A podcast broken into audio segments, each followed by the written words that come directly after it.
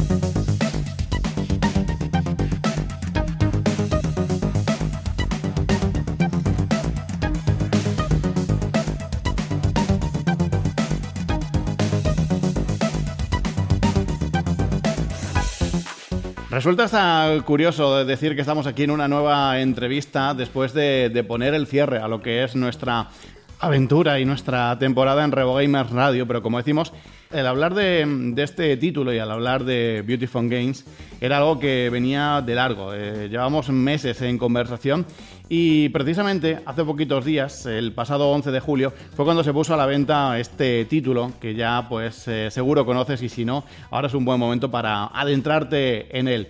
Estamos hablando del profesor Lupo y sus horribles mascotas, o profesor Lupo and his horrible pets, y vamos a hablar de, este, de este título. Eh, como saben, pues eh, se encuentra ahí, Beautiful Games. Son unos conocidos de- del programa, ya tuvimos la oportunidad, además lo estaba aquí comentando con nuestro invitado a micrófono cerrado, pues de esas eh, entrevistas, eh, de las primeras en la temporada 1, y yo le, guardo muy buen recuerdo. Aparte no ha sido la única charla que hemos tenido con Beautifan, así que, bueno, un auténtico placer el recibirlos nuevamente. Ya está por aquí, lo encontramos al otro lado del Skype. Ah, Vamos a hablar con Aleix, Aleix Ortuño. Él es game designer y guionista en Beauty Fan. Y es un auténtico placer el recibirlo. Aleix, muy buenas y bienvenido. Hola, muchas gracias y gracias por habernos invitado, sí. Es un placer el tenerte por aquí y conocer más detalles, bueno, de un título que ya he tenido la oportunidad de probar y que me está sorprendiendo muy, muy gratamente.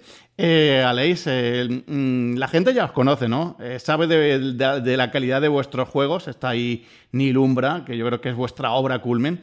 Supongo que eso añadirá presión al lanzamiento, ¿no? Eh, ahora digamos que la gente espera calidad por vuestra parte teniendo en cuenta vuestros títulos anteriores. Bueno, eh, Nilumbra es nuestra carta de presentación y también, eh, efectivamente, eh, nuestra, no nuestra losa, pero nuestra, eh, lo que nos obliga a, a esforzarnos, Claro. efectivamente, con los juegos que sacamos.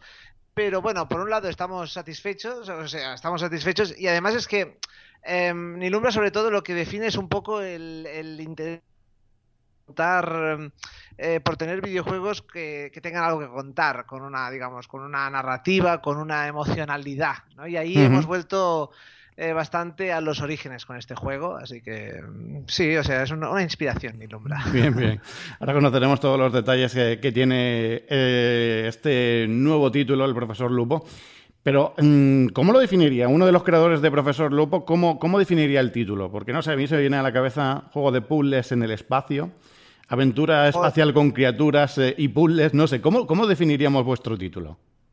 Está muy bien. eh, nuestra, nuestra community manager tiene allí ya como la, la definición perfecta, como eh, eh, te la dice del tirón. Yo defini- definiría Profesor Lupo como un juego de puzzles en el que tú estás realmente metido allí con los alienígenas, no estás fuera, no estás en la tranquilidad de tu, de tu habitación resolviendo el puzzle, sino que estás ahí dentro.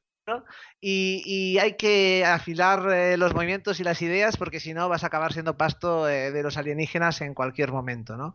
Un juego en el que los alienígenas, precisamente, eh, que son los enemigos del juego, pues, pues son también las piezas eh, con, los que, con los que resuelves los puzzles, porque porque, porque se trata bastante de, de, ir eh, aprendiendo cómo funciona cada uno de los alienígenas, cuál es su comportamiento, que cada uno tiene el suyo, sí, sí. Y, y, nada, y, y, y, usarlos en tu favor. Así que quizás es así como lo definiría. Bien, bien, bien.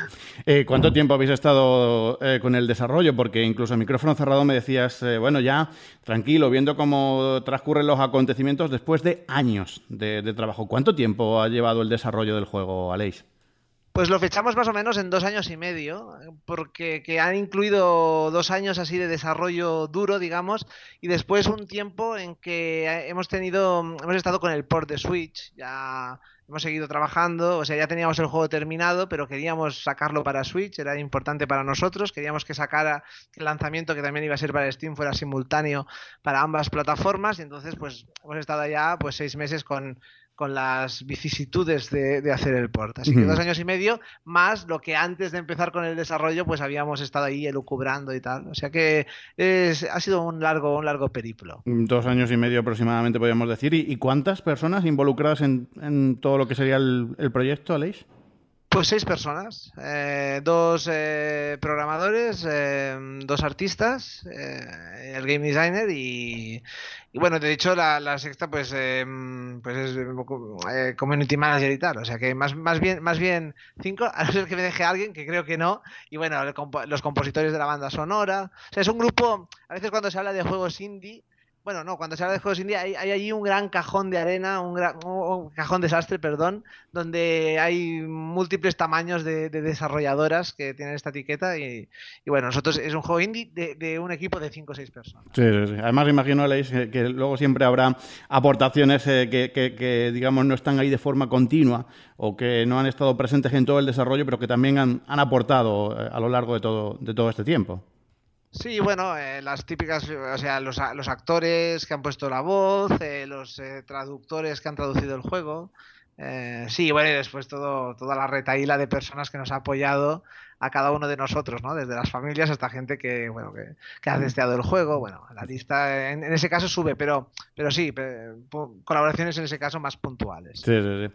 Estamos ante un juego de, puzzles en el que el simple hecho de, darle la cabeza y, eh, e ir superando pantallas ya sería todo un reto.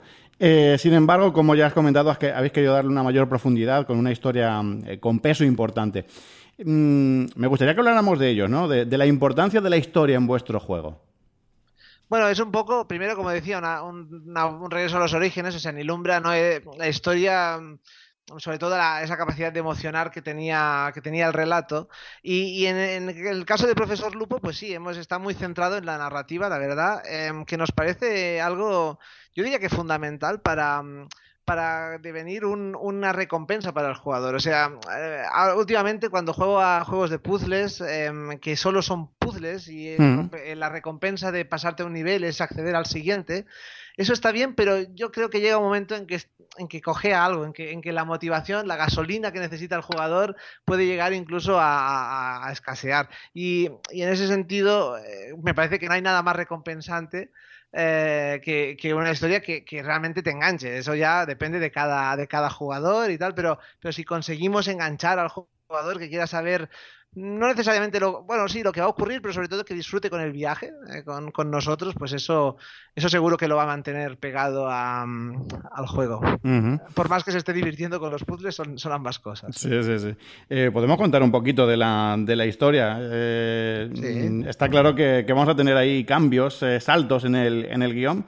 Pero así de entrada, bueno, eh, nos metemos ahí, estamos en nave espacial y digamos que, bueno, pues es una especie de subasta, podríamos decir, donde, bueno, pues se ofrece esas criaturas, ¿no? A, a, ¿Cómo podríamos definir? Eh, ¿Cuál sería vuestra, no sé, carta de presentación así en lo que a, la, yo, a yo la, historia, me me las al dedillo y, y, bueno, es lo, el planteamiento es que está el profesor Lupo que ha viajado por toda la galaxia cazando a las eh, criaturas más horrendas y más letales que ha encontrado para mm. luego regresar a la Tierra y venderlas eso al mejor postor, a los señores de la guerra que, que, que se disputan el planeta, ¿no? Mm. Tiene allí reunidos a todos los señores de la guerra con su, con su ferocidad, su, su, su inhumanidad y a nuestro querido becario, que es es el protagonista, eh, para básicamente hacer de cebo humano y llevar a las criaturas de aquí para allá durante la presentación. Hasta que de repente, pues, pasa algo, que es que es atacada la estación eh, por fuerzas desconocidas y los alienígenas eh, se esparcen por la, por la estación, dejando a nuestro pobre becario, que, que es nuestro alter ego en el juego, eh, pues con la misión de salvar el cuello, ¿no? Más, eh, él, él en ese momento se siente poco implicado con los, eh, eh, con los acontecimientos. Es es tocar el 2, no le pagan lo suficiente porque no le pagan, así que así que quiere irse y ahí empieza empieza un poco todo a embrollarse. Ujú. Además, has dicho lo de cebo humano porque está claro que mm, a la hora de mostrarlo a esos, eh, esas personas que, está- que pueden estar interesadas en las criaturas, no importa lo que eh, las personas que puedan caer, digamos, ¿no? Para demostrar que realmente son muy eficaces esas criaturas. Exacto, el profesor Lupo, a- pese a que él se identifica como un filántropo o se define como tal, eh, curiosamente parece no tener mucho, mucho apego a la vida humana. Y si hay que, y si hay que dar algún cebo humano para que se vea que las criaturas pues tienen dientes, pues lo hace sin, sin ningún problema. Bueno, como decimos, eh, Profesor Lupo es un juego en el que hay que pensar, eh, todo propiciado pues, eh, por una cantidad ingente de niveles en los que tendremos que buscar el método de salir vivo. Y en este caso, tras eh, la mente de todos los puzzles, pues eh, que está aquí presente con nosotros, pues te quiero preguntar cómo ha sido ese, ese trabajo, eh, cómo, cómo- cómo de duro ha sido el proceso, Eh, porque está claro que aquí hay, no sé, muchas horas de dedicación. No sé, yo estoy pensando que mm, eh, irte a dormir a la cama y, y- y ver niveles, ver puzzles por todas partes, ¿no? Porque aquí estamos hablando de, de más de 100 niveles en el juego. Claro, son los 100 niveles o los más de 100 niveles que haces más, o sea, que, que aparecen en el juego más los que no aparecen en el juego, ¿no? Que se han perdido, que se han descartado. Y la verdad es que, pues sí, o sea, comparado con el diseño de niveles, eh, escribir el guion fue, fue, fue, fue, fue, fue, eh, fue coser y cantar.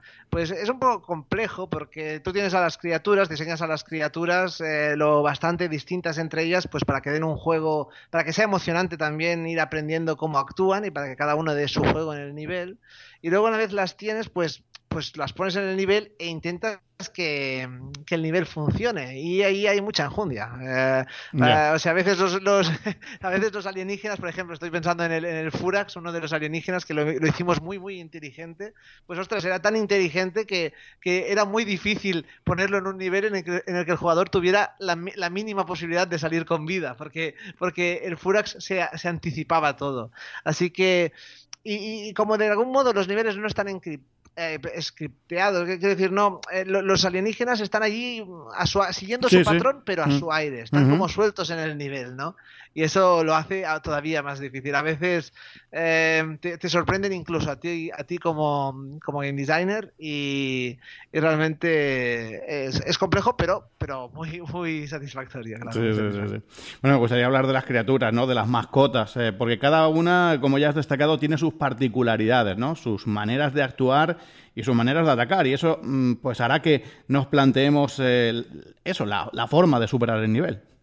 Claro, es que son la, la pieza central del, del juego, tanto por estética, digamos, porque son, eh, son el alma del, del juego, ¿no? Eh, con esas dos versiones que tienen su versión mona y que las quieres llevar a casa y comértelas a besos, y luego tienen la versión agresiva en los que, te- en los que son ellos los que se te quieren comer a ti. Sí, sí, sí. Y, y son el alma, ¿no? A nivel general, a nivel estético, pero también a nivel jugable. Hay que aprender sus mecánicas y por eso, pues cada, cada alienígena, aparte de distinguirse de los demás, pues es, es pro- intentamos que sea muy profundo, ¿no? O sea, que tenga, no, no solo que que tenga una, una característica, sí, tiene una un gusano que lo come, que come todo lo que, lo que pilla a su paso, vale, pues de acuerdo, uno, un alienígena que rompe puertas, también, todo, pero más allá de eso, eh, dotar la máxima profundidad posible para que haya muchas cosas que el jugador tenga que aprender de ellas, muchos matices, muchas, muchas cosas que pueda sacar a su favor. Por ejemplo, la, la pirámide alimenticia alienígena, ¿no? Es algo que el jugador tiene que aprender a controlar rápido. ¿Qué,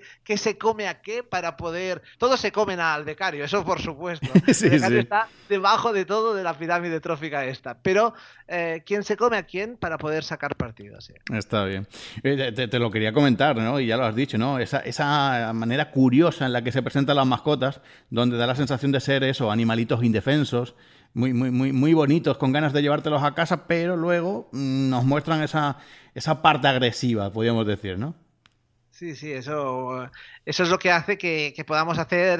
Que algún, bueno, ya tenemos llaveros de, de, las, mas- de las horribles mascotas en Ujú. Pizziman, pues algún día podríamos hacer peluches porque son muy, son, son muy bonitas. Pero bueno, ahí está. Un poco el juego, un poco el juego juega a eso, ¿no? A, la- a la- a la- a eso- a ese tipo de contrarios. Pues eh, horribles mascotas ya está en el título, ¿no? Ambas cosas. Son mascotas, son adorables, pero, pero son letales y, y- son horrendas. Algunas de ellas son infernales. O sea, Sí, sí. el eh, eh, Dani Navarro, el, el que diseñó el aspecto de las criaturas, algunas de ellas eh, me producirían pesadillas si, yo tuviera- si yo soñara por las noches. sí. Sí, sí, sí. sí. Eh, eh, eh, hemos hablado de la importancia de la historia y no quiero, no quiero abandonarla todavía. Y ahí, No. lógica- lógicamente, lo- lo- los textos eh, tienen su, su peso, ¿no? Y ahí tú también has tenido mucho que ver, ¿no? Eh, se le ha dado una importancia, digamos, a, a esos diálogos, eh, no solo entre el- los personajes que están ahí, sino, sino esa propia, eh, bueno, esa propia inteligencia artificial, podríamos decir, que encontramos dentro de la nave. Sí, hay muchos diálogos, o sea, los diálogos eh, sustentan la narrativa del juego, todos son diálogos. eh, la, la- la trama avanza por diálogos, que espero que sean ágiles, y, y es en ese sentido, de, de inmediato optamos por, por el sentido del humor, ¿no? Eh, es una mezcla que yo creo que es bastante definitoria del juego, es una mezcla de, de un sentido del humor muy chorra, muy ridículo, que combina con un tomarse en serio a sí mismos también muy marcado. Es una cosa que yo creo que funciona bien, pero que quizás un tanto extraña. O sea, hay, hay momentos claramente ridículos, pero al mismo tiempo esos personajes eh, se están jugando la vida y ellos lo saben y hablan con, hablan con solemnidad, hablan, pero al mismo tiempo ocurren cosas muy idiotas, ¿no? Es una mezcla que esperamos que atraiga a los jugadores, que les hagan gracia los chistes, eso depende, es muy, muy volátil, cada, cada uno sabrá, pero, pero sí, y los diálogos, em, bueno, todos los personajes son, son clichés, por supuesto, eso ya, ya eh, salvo el becario, creo que el becario tiene su, su sus particularidades ya de inicio, pero los demás son claramente clichés, la inteligencia artificial, el, el, el, militar, eh, el científico loco que es Lupo, y intentamos ir un poco más allá, jugar con esos clichés y ir un poco más allá. Bueno, el jugador cuando, cuando se adentre en la historia, que también tiene sus clichés y también intenta ir un poco más allá, pues ya, ya deci- decidirá si se deja seducir eh, por él. No, está clarísimo. Eh, te quiero preguntar por el estilo gráfico, porque muchas veces cuando hablamos de estudio indie, parece como que ya te tienes que encontrar esa estética pixel o, ese Claro, ento- pixel art, ¿no? entorno retro, ¿no? Muy a los 16 bits. Y sin embargo, habéis apostado por un, por un dibujado, habéis, eh, habéis apostado por algo que, que incluso sorprende, ¿no? Eh, ¿Por qué os decantáis por este entorno, estilo gráfico, y no, y no tiráis por quizás lo, lo más evidente? Bueno, primero para, supongo que para marcar esa pequeña diferencia eh, y segundo, pues porque la animación en dos dimensiones eh, parecía que todo fuera como muy, muy coherente. O sea, hay desde, tenemos esos vídeos, ¿no? Que son eh, como pequeñas animaciones de, de- de corte de animación o- y, y después tenemos los, la- las propias animaciones de los, de los sprites, digamos, de los, de los alienígenas, de los personajes, que son también, pues eh, igual, o sea, son 2D hechas a sprite, sprite, eh, uno al lado del otro y en secuencia, ¿no? Es un poco un poco anacrónico incluso la forma de trabajar que, que nos impusimos y que generó muchos problemas por otro lado, o sea que, que quizás fue que quizás fue un, un reto que, que en su momento a ver si, si no supimos calibrar, pero, pero estamos contentos porque le da como toda esa mm, pátina de, por un lado, pues eso, distinguirse del pixel art, que por otro lado a mí el pixel art, pues cuando está bien ejecutado, que es difícil, me encanta, pero bueno, aún así, distinguirnos un poco y, em, y eso, y darle una coherencia que yo creo que tiene. Y, y- y hacer los dibujos muy apetitosos. O sea, Sí, sí, sí. los alienígenas los ves primero en esos vídeos que, que te presentan al, al- al- al alienígena allí a, a cuerpo entero, digamos, en todo su esplendor, pero es que luego los ves en el nivel y, y las animaciones son divertidas, los, los- los alienígenas son, son muy golosos. Bueno, creemos, vaya. No, sí, sí, sí. Yo, yo es que estoy enamorado del juego, eh, a veces un poco excesivamente entusiasmado para estar vinculado con él. o sea Va, va, que va. quizá- Bueno, me voy a adelantar una, una pregunta que tenía para posterior. Eh, digamos que, no sé, ya me lo estás diciendo, ¿no? Pero vosotros como creadores, ¿qué sensación os queda una vez que ya tenéis el juego en la mano? Una vez que lo tenéis completamente terminado, la sensación, por lo que me comentas, es bastante positiva, ¿no? A ver, eh, sensaciones positivas, sí, sí, sí. Siempre hay cosas que podrías mejorar. Miras las críticas, eso nos lo, nuestra la community manager en las entrevistas eh, que hemos hecho lo, dice mucho, que estamos muy decididos a, a quedarnos con el feedback, a, a, mejorar lo que tengamos que mejorar. Eh, a ver, nada, nada, no sé, ningún producto es perfecto, incluso nosotros mismos pues podemos ver cosas, estás anticipándote. Realmente la, la, fase, mm, la peor fase, o sea, la fase más dura de un lanzamiento es cuando ya tienes el juego y hay que lanzarlo, porque yeah. ahí se ve eh, todo lo que aún te queda por lanzarlo en realidad. Tú crees que ya has terminado, pero no, ahí es cuando aparece todo, ¿no? Y, y siempre hay cosas de estas, pero sí, estamos, estamos satisfechos, hemos hecho el juego que queríamos, eh, que es un poco especial, porque es un juego de puzzles que hay que, en el que hay que pensar, pero también importa el, el, el timing timing, importa un poco el, el, notar esa tensión y no dejarse amedrentar. Y, y, creemos que ha sido entendido, la verdad. O sea, hay opiniones de todo tipo, pero, pero hay, hay mucha gente que bueno, un poco tan, enamoradas del juego como nosotros mismos. Sí, y sí. eso nos hace estar satisfechos. ¿Que podría mejorarse? Sí, y lo haré. Y, y se hará, yo que sé, en futuras iteraciones o lo que sea, pero, pero, pero estamos satisfechos. Uh -huh. Estás destacando el tema del, del, feedback, lo que os llega. Eh, ¿Se trata de eso, de título cerrado, o, o hay margen de, de, de mejora, Leis? ¿Alguna posible corrección, algún DLC a la vista? Esto tengo, tengo ensayada la respuesta que le he oído decir a, la, a, la, a, Lucía, que es la community manager, que vale. es que estamos haciendo cosas, pero no se puede decir y no sé qué, algo, algo en esa línea. Por vale. lo tanto, eh, hago mías sus palabras. vale, me parece bien. Eh, siete y medio en RevoGamers. Eh, y además eh, eh, de, la persona que lo ha analizado sé que es bastante es muy estricto. O sea que un siete y medio podéis eh, tomarlo como una nota muy muy positiva. Me consta que los medios que lo están valorando pues os, están dando eso muy muy buenas sensaciones muy buenas notas.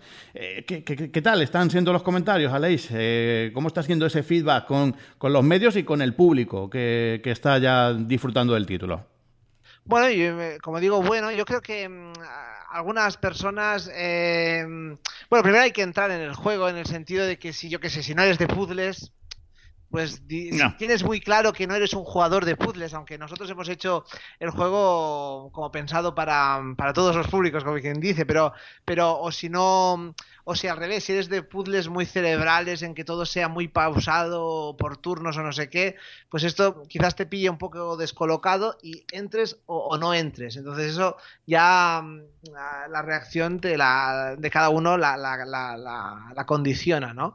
Pero y bueno, con las críticas siempre es curioso porque hay cosas que, que, que gustan, o sea, las mismas cosas, la, la, misma, o sea, dos críticas distintas, la misma cosa les puede gustar más o, y a otros les puede gustar menos. Uh -huh. la, la, subjetividad esa, ¿no? Que no, no estoy diciendo nada nuevo. Pero yo creo que que las reacciones son muy buenas. O sea, el diseño de niveles está gustando muchísimo, que a mí era lo que un poco me asustaba, porque yo eh, confiaba, o sea, la historia estaba convencido, pero el diseño de niveles eh, decía a ver si la gente lo va a entender, digamos, ¿no? Y sí, sí, está gustando. Eh, luego, por supuesto, el aspecto visual, porque las criaturas estas son un poco inapelables, hay que quererlas y, punto.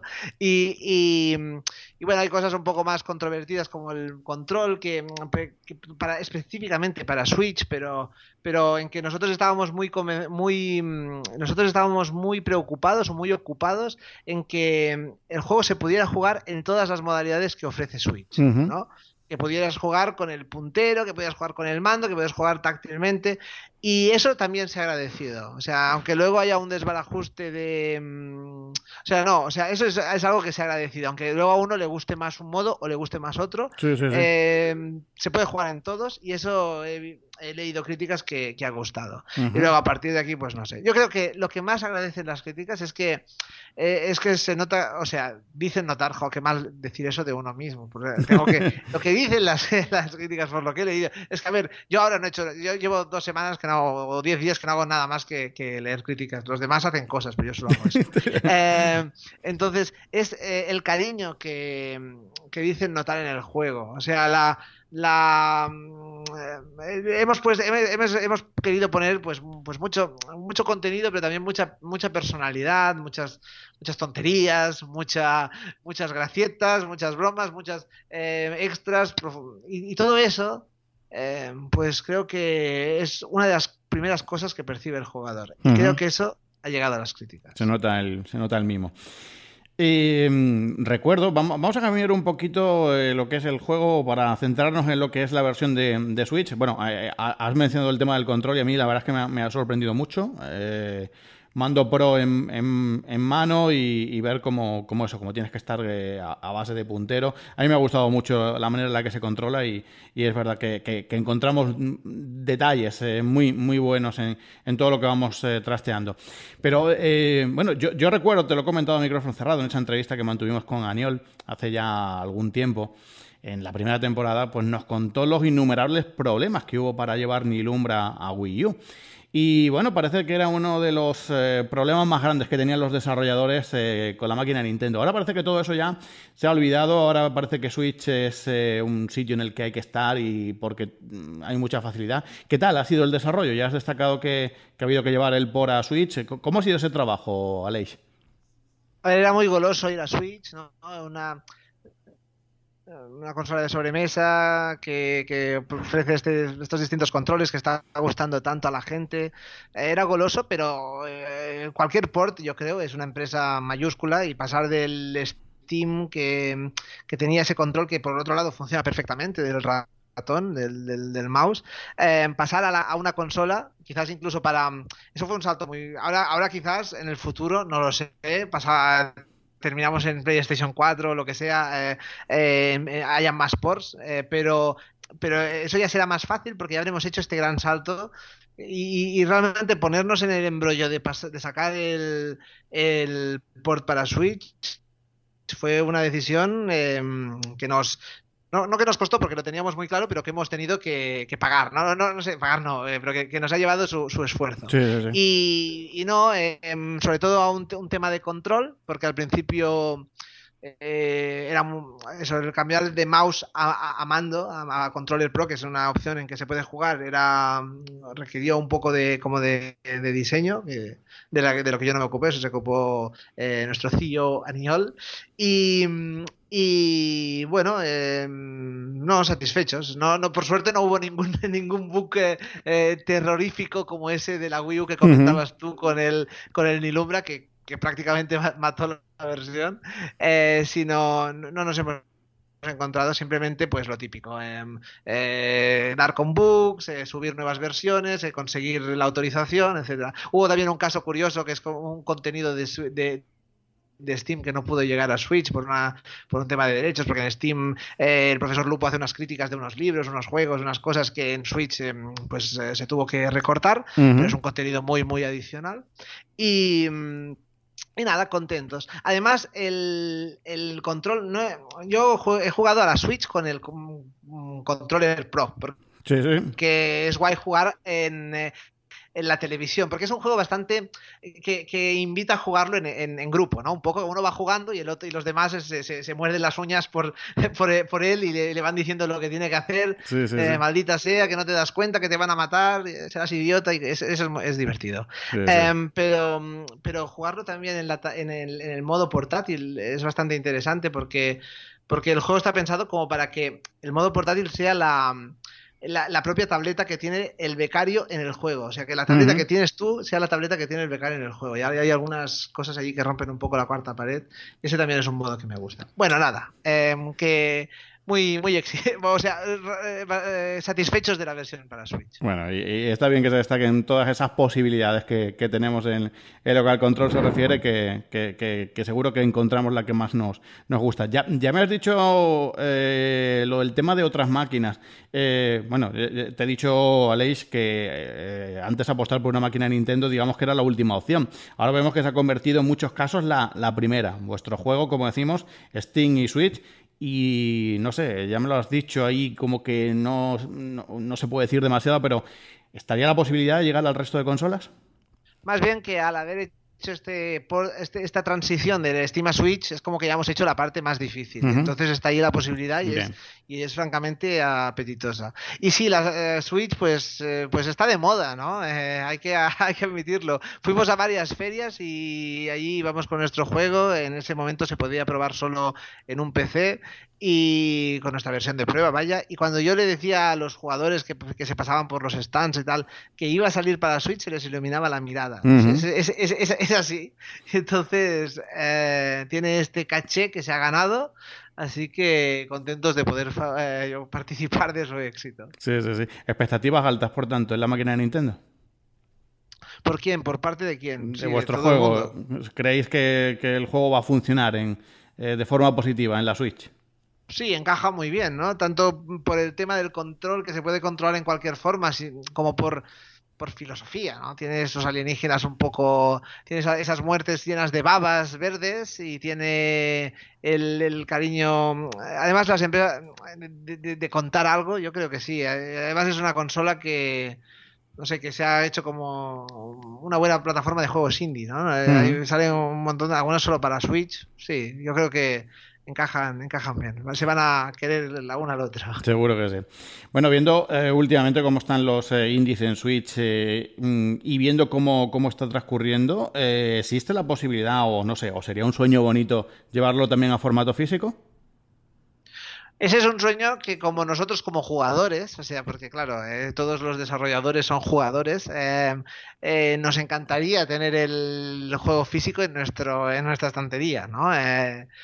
Eh, mm, la verdad es que eso es una cuestión más de yo no, no tengo la no tengo las respuestas eh. lo, Ujú. lo hemos planteado no, no es- eh, hay que se tiene que pactar con, con quien pueda materializar eso porque nosotros no podemos entonces eh, lo hemos como perseguido y ahora creo que se ha quedado un poco a- un poco apagado el tema la posibilidad pero en cuanto se pudiera nos lanzaríamos a ello sí sí Entiendo que, que habrá que verle el rendimiento, ¿no? Y verle el, el transcurso del juego para luego eh, llegar a ese, Exacto, a ese sí, punto, ¿no?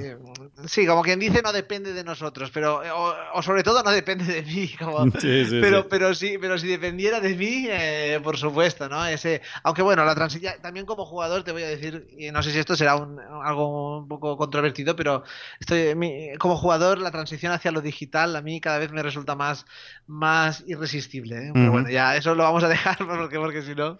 No, sí, sí, sí. Está bien. Eh, bueno, está claro que, mm, que después de analizar eh, vuestro juego más importante, lo que es, eh, como decías, la carta de presentación Ilumbra, incluso Mega Magic, pues vemos que volvéis ahora con una propuesta muy diferente, tanto en género como, como en estilo. Lo cual, Aleix, eh, como estudio, no sé, va, va a ser difícil encasillaros, ¿no? Respecto, eh, una- un re- o sea, un cambio respecto a Mega Magic o también consideras un cambio respecto a Nilumbra? Porque nosotros no lo consideramos tan distinto de Nilumbra y veo que la gente sí que lo está recibiendo como algo muy distinto.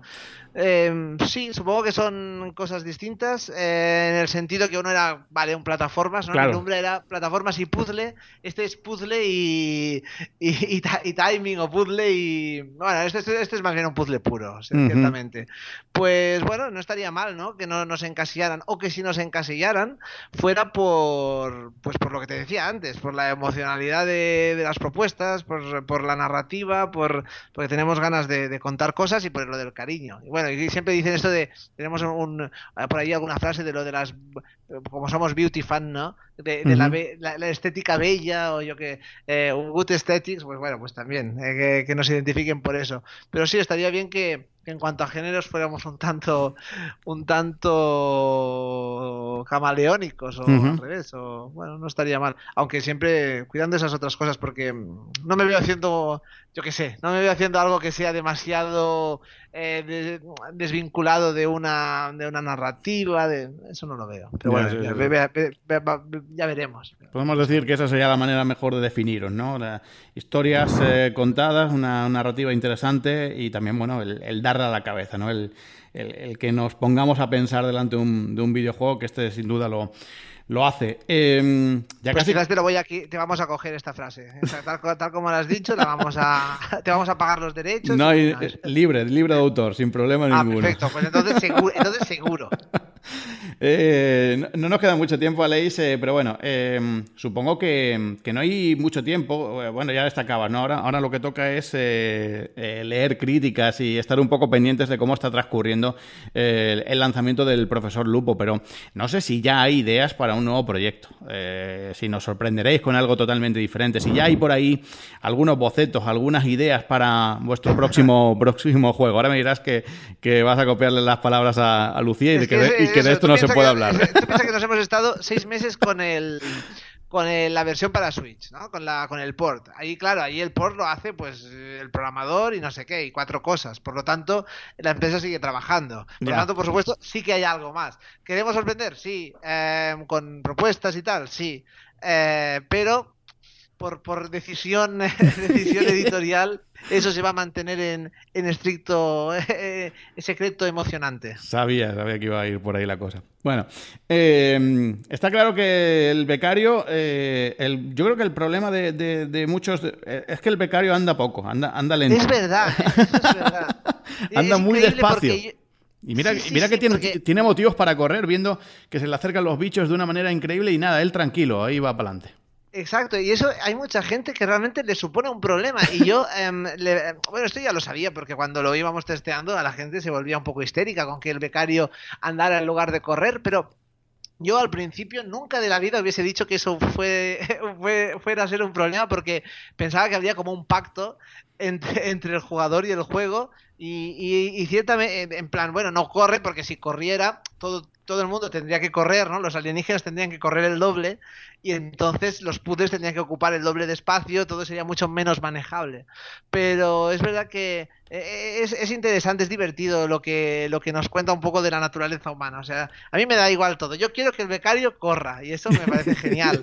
Ah, pero bueno, al mismo tiempo me atrevería a decir que encaja con la personalidad del becario eh, el que se mueva con esa pachorra. Es, es, es bastante más un antihéroe que un héroe. No va a ser el primero en, en, salir corriendo a, rescatar a la dama, y más bien la dama va a tener que rescatarlo a él, lo cual también nos parecía muy interesante y muy necesario. Así que mm, que encaja y da, y da, y da, hueco para hacer bromas. ¿eh? Hacemos las bromas que hagan falta Sobre, sobre lo lento que se mueve ese condenado becario. Ya sé. Bueno, yo ya os lo he dicho a, micrófono cerrado, en conversaciones por mails, eh, pero te lo voy a decir aquí eh, públicamente. Me ha sorprendido muchísimo y os doy la, más sincera enhorabuena. Eh, sí os digo, eh, Aleix, que es un juego que creo que hay que probar, eh, por lo que es interesante que recordemos que tenemos demo disponible en, la eShop, porque es un juego que así de entrada lo ves y te quedas así un poco perdido, al menos es lo que me pasó a mí de entrada. Pero fue probarlo, trastearlo, superar una pantalla y decir, madre mía, otra y otra. Y, te va enganchando de tal manera que, que, cuando llevas ya una hora dices, bueno, voy a parar un ratillo que tengo cosas que hacer.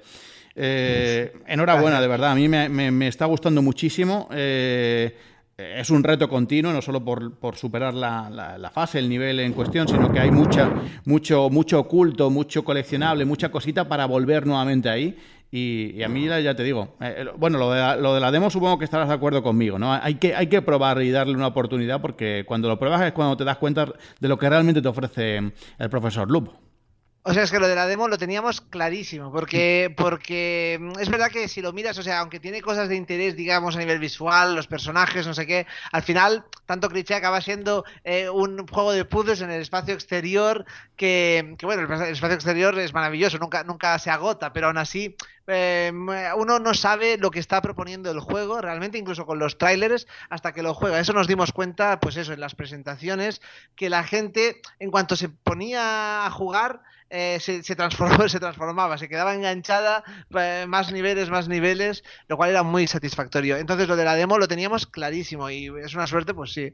Eh, nadie, nadie va a llegar aquí engañado. O sea, que uno se, se baje la demo y esto es lo que tenemos que ofrecer y yo creo que que quedarse con la demo, o sea, lo, lo, bonito de la demo es que termina cuando tiene, cuando tiene que acabar, cuando, cuando ya dices, ostras, yo quiero saber más, pues ahora ya te dejamos con las ganas. Eso es una, obra de ingeniería diabólica, eso. El momento de grabación incluso tiene, estoy viendo, tiene un descuentito interesante, o sea que, bueno, y aunque no lo tenga el juego no me parece para nada caro, no, llega ni a los 15 euros y yo creo que el, título merece muchísimo la pena. Muchas gracias. Mm, te lo digo de corazón. Eh, y bueno, y trasladarle todo ese, ese, cariño, ¿no? En este caso por mi parte, que no, no, no he sido el encargado de, de, analizar el título, ni mucho menos, pero sí os puedo dar mi, mi opinión sincera, ¿no? Eh, es un placer ¿no? hablar con, con Fan, sabemos del, del talento, sabemos de, de, la calidad de sus títulos, eh, también como te decía anteriormente, hay, hay cariño ¿no?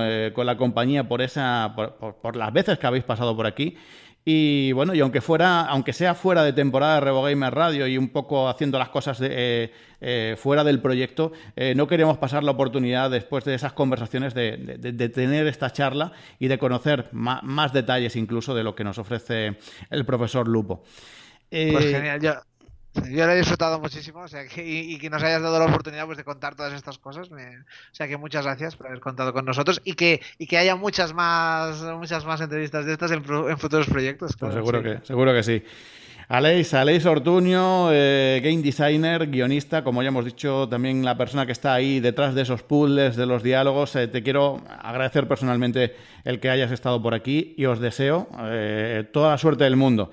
Eh, ojalá funcione el, el, título como os merecéis. Gracias a ti y lo mismo. Mucha suerte.